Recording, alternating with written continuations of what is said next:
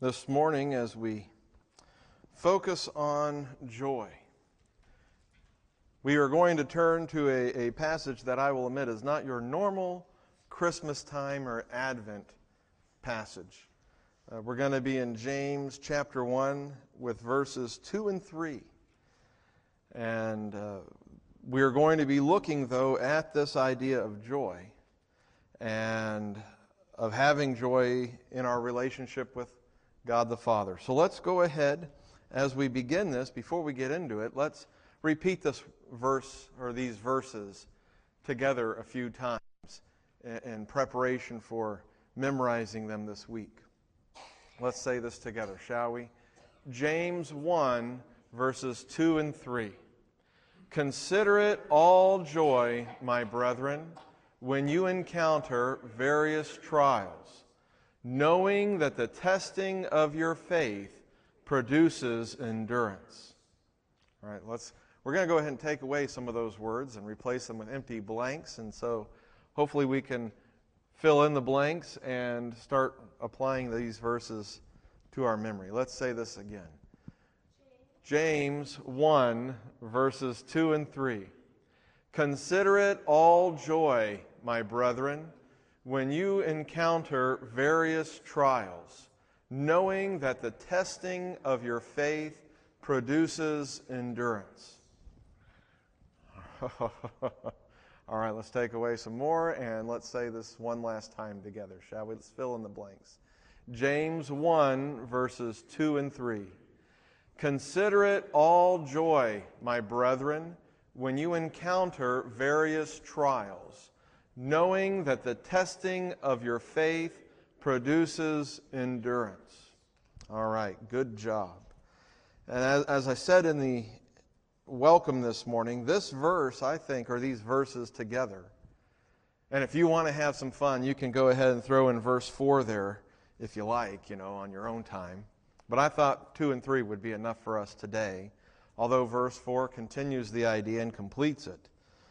But these verses are good for us to, to hold on to and to recall on a regular, if not daily basis as we encounter various trials and struggles that come into our lives.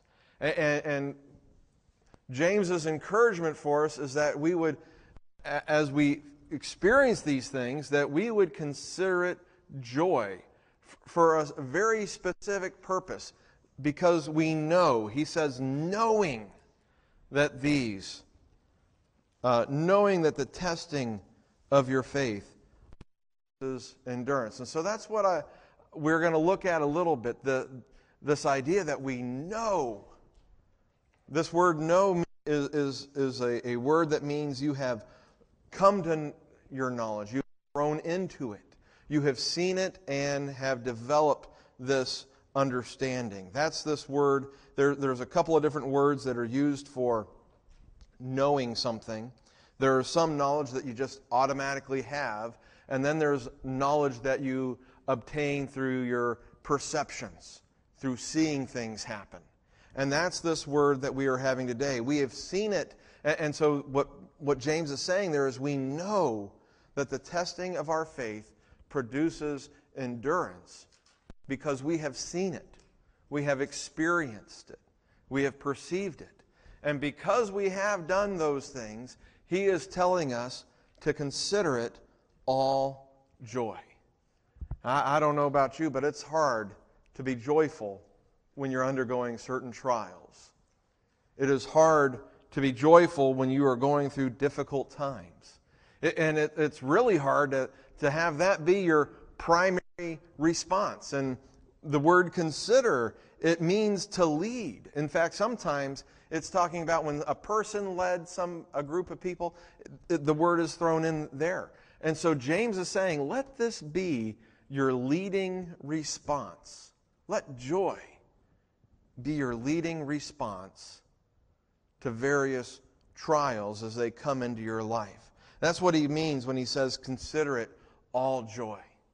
How, how do we get to the point where when we face a trial, when we face a hardship, when we come into some struggle, our first response is joy. How do we get there? It's, it's easy when things go well to experience joy. Uh, thinking about Christmas and that it's the Christmas season, I'll, I'll never forget the unbridled joy that William showed the year he kept telling us the story about his brother Lanny, who shot one of Santa's reindeer, and there was going to be no Christmas. And yet, Christmas morning showed up, and the, light, the tree was lit, and there were presents under, and he ran out and saw it and said, Christmas did come. I think it was even maybe Santa did come.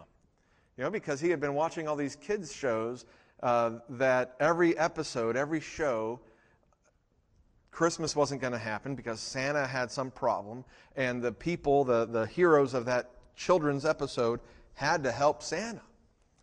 And, and he had developed this imaginary brother named Lanny, and Lanny shot Santa's reindeer. And, and so he just knew Christmas wasn't coming. But the joy when he saw Christmas had actually arrived no matter what Lanny had done, well, that was, that was joy. We don't have a hard time expressing joy when we're delighted in things. We have no hard time express, expressing our joy when we're delighted in things. We don't even have to think about it being the first response. But how? How do we consider it all joy? How does joy become our first response when we encounter various trials?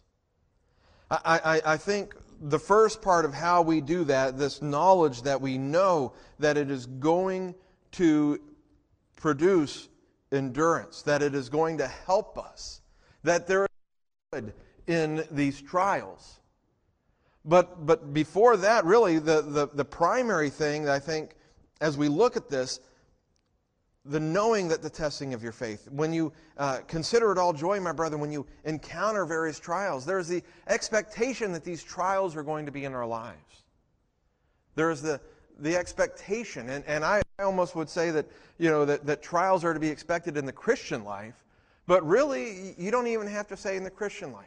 Trials are to be expected in life. That, that trials and difficulty is a part of life. Ever since Adam and Eve ate of the tree of the knowledge of good and evil, trials have been part of this world. God told Eve that she would, uh, he would greatly increase her pain in childbirth, that her relationship with her husband was going to be disrupted. He told Adam that his relationship with the earth, the, the, that he had come from. He, is, he came from the earth, he was dirt, and he's going to go back to it and be dirt. But not only that, that as he came from it, all the plants were going to be nurtured from it. But now he wasn't going to reap easily, but now he was going to have to deal with thorns and weeds. The ground that he came from was going to become, in, in essence, his enemy. Trials have been a part of the world ever since then. Trials are a part of our lives, trials are to be expected. And just because we believe in Jesus doesn't mean the trials go away. If anything, I think the trials become greater. I'm reminded of a story. I want to say it was Tom Sr. that would tell it about. Uh, I might be getting my, my gentleman confused. It might have been Ed. I don't know. So you'll have to correct me if I'm giving somebody else credit. But it's a story about these guys driving along, looking at the churches, and there's this one church, and all the demons of hell are just attacking it and attacking it and attacking it.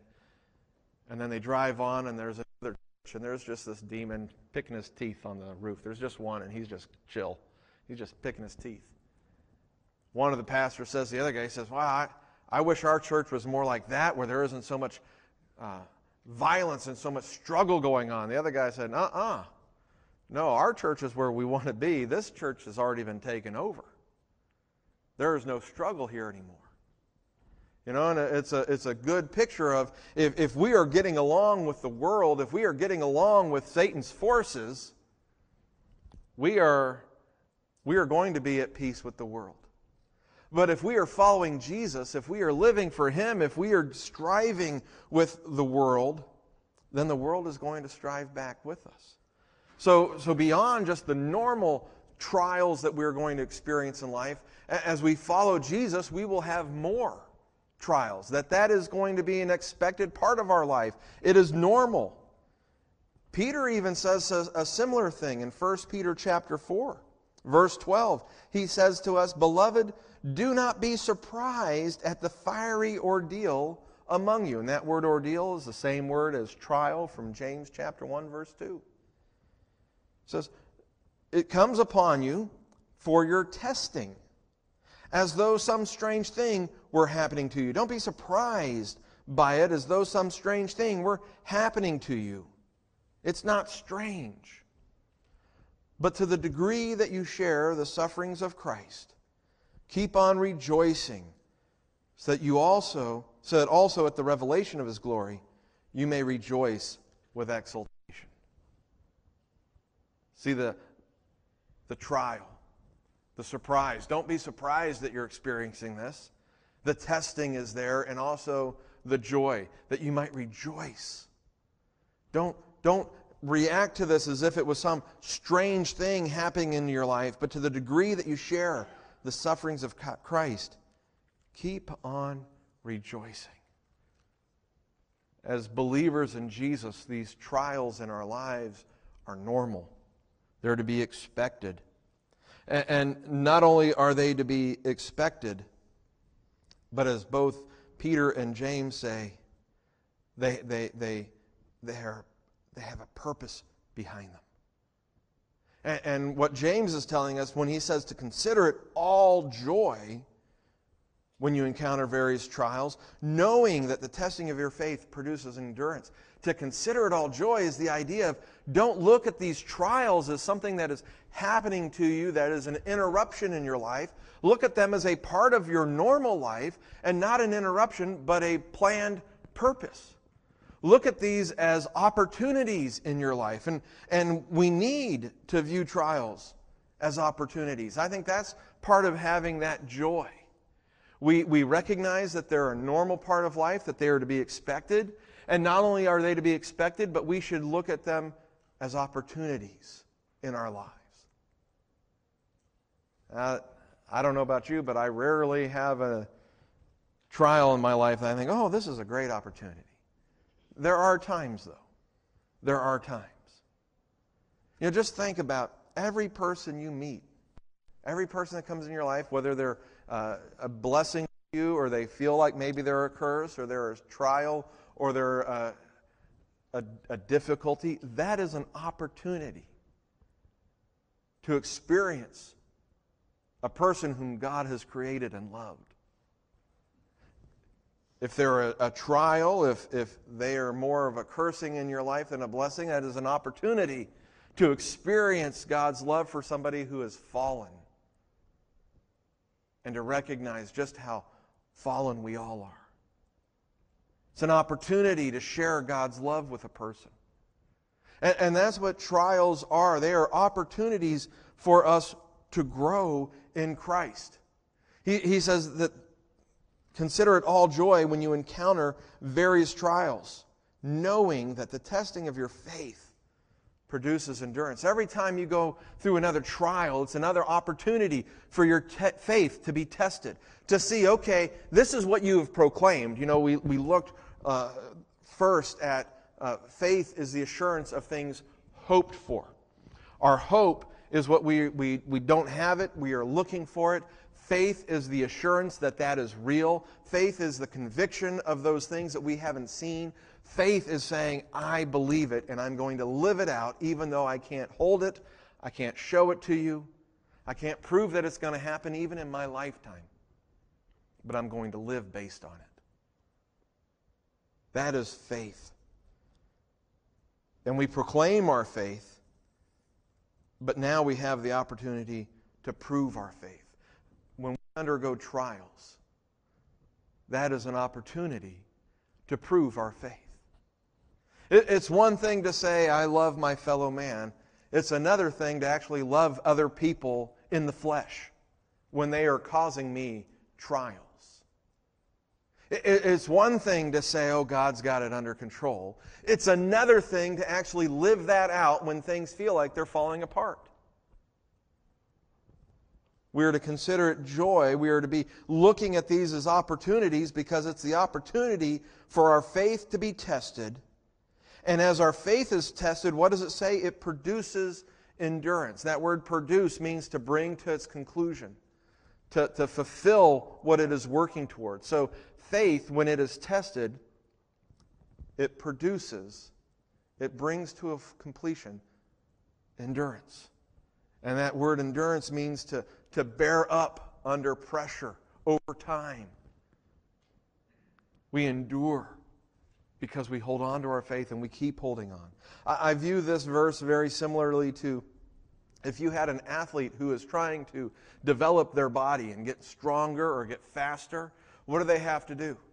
They have to lift weights to the point where they can't lift weights anymore, and then the next day or two days later after they've rested, they do it again. If they're a runner, they're going to run as hard as they can, as long as they can. They're going to take their body to the limit. And then the next time, they're going to look for those opportunities to test themselves, to push themselves to the limit. Why? So that they get stronger so that they can go farther the next time. So that a year from now, they can run twice as far as they did last year. Or if they're lifting weights, they can lift more than they did last year. That's, that's the, the picture of this, that as we are going through our lives, it, it is not just to, to, to be comfortable, to, to sit around and enjoy Christ, but God would have us growing in Him. God would have us uh, learning from him and becoming stronger in our faith. And, and that's, that's what James is telling us. This is why we, could, we should consider it all joy when we encounter these, these trials. And that word encounter, it, it literally means to fall into. It's the same word used when Jesus is talking about the parable of the Good Samaritan, and the man is on the road, and he falls among thieves and they beat him up and they rob him and they leave him for dead on the road. We, we don't go seeking out the trials, but sometimes the trials seem to just surround us. When you fall in among these trials, our first reaction, our first response, what, what James is encouraging us to do is to consider it an opportunity for joy. To rejoice in the opportunity that we might be able to grow in our faith, that our faith might be tested, the, the testing of your faith. That word test, it, it, it means to bring about a good result. It has the idea of refining. You don't refine things in order to prove them bad and throw them away. You refine them to make them better so that they might be purer and you might rejoice in them.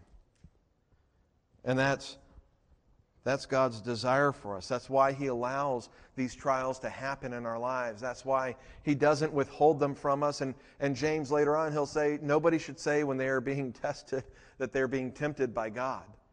Because a test and a temptation are the same thing. The context and how we react to it is what determines whether a test that we go through is just a test or if it becomes for us a temptation. God doesn't tempt us but He does allow us to undergo these, struggle, these struggles and these trials because He wants to see us grow in Christ. He wants to see us grow in our faith. He wants us to have a stronger faith and to live it out. He wants to see that in our lives. God's desire for us is growth, not comfort.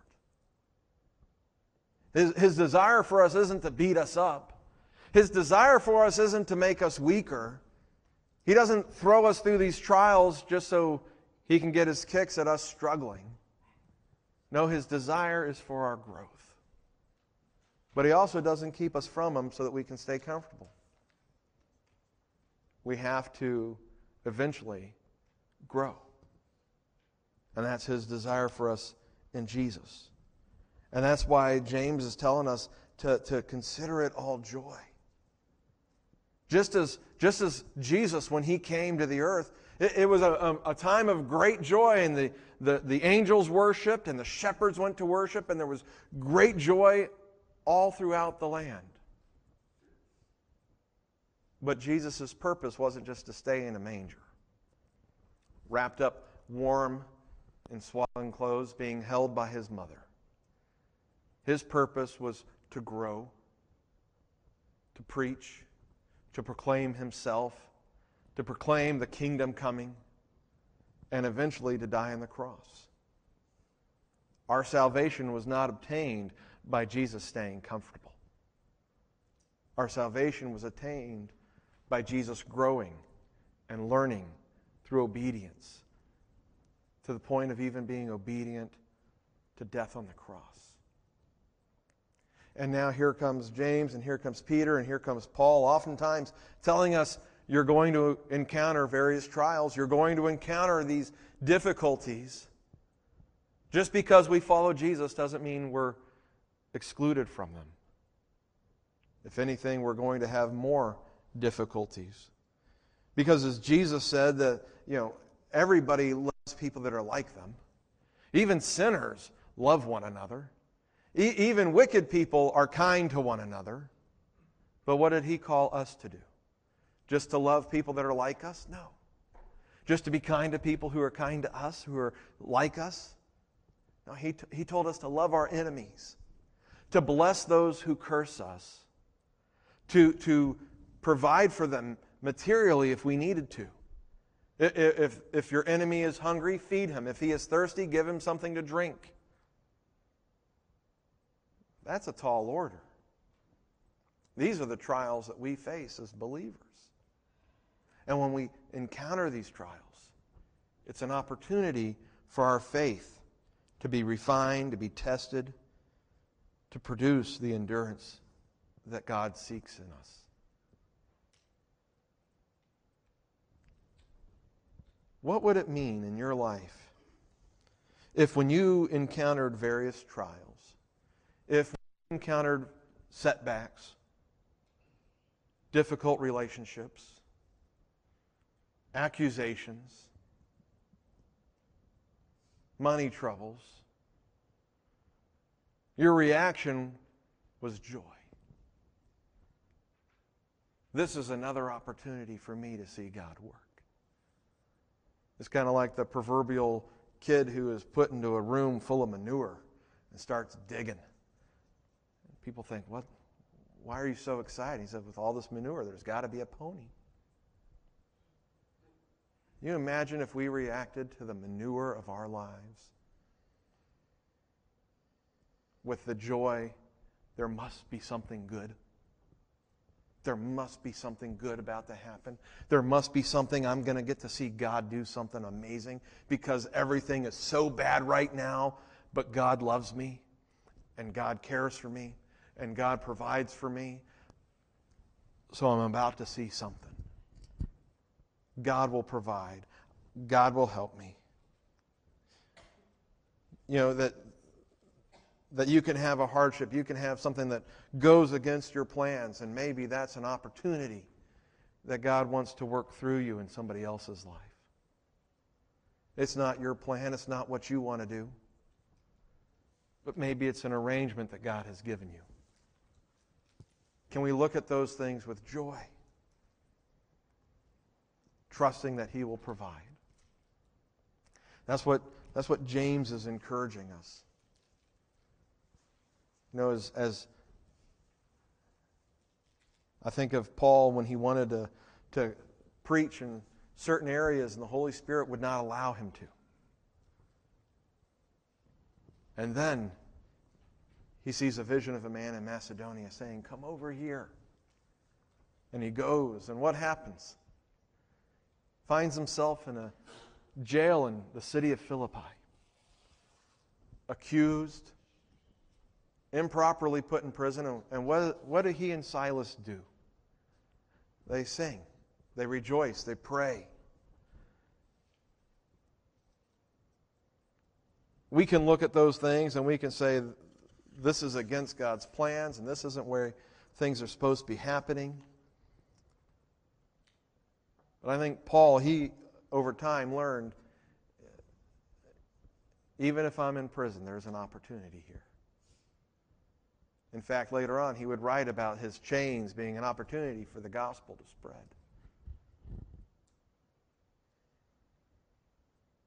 Would you consider the trials that you face opportunities? Would you consider the difficulties that you face, the, that you undergo, an opportunity to grow in Christ? an opportunity to share your faith with others, to prove your faith to yourself? Would you react as early as you can? And I think this is something we have to work at. I don't think it just comes naturally. I, I think maybe, you know, maybe we begin. Joy is our fifth thought. And after a while, maybe joy is our fourth thought. And as we focus on reacting to these negative things and, and you just want to get angry, but this is an opportunity, maybe joy becomes the second thought. But over time, maybe we get to the point where something goes wrong, something goes against our plan, something isn't the way I meant it to be. Maybe something comes up and causes troubles for me. Maybe my health goes haywire in a way I didn't want it to. joy. This is an opportunity. My faith is about to grow. I'm about to endure more, and maybe God's using this for His glory. Can't wait to find out how.